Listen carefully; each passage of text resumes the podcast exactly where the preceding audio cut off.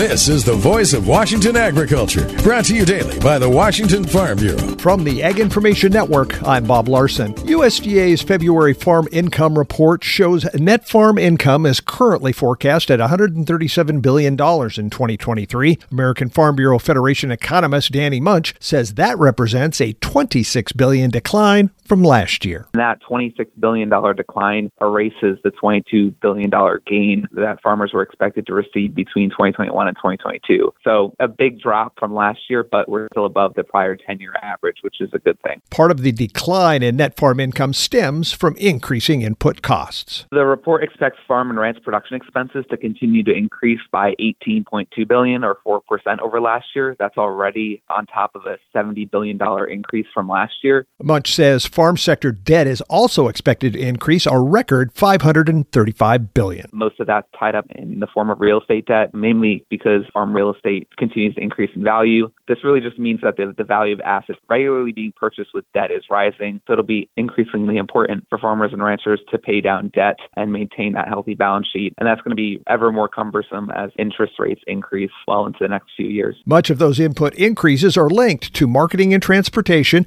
interest expenses, and labor costs. Voice of Washington agriculture, presentation of the Washington Farm Bureau and the Ag Information Network.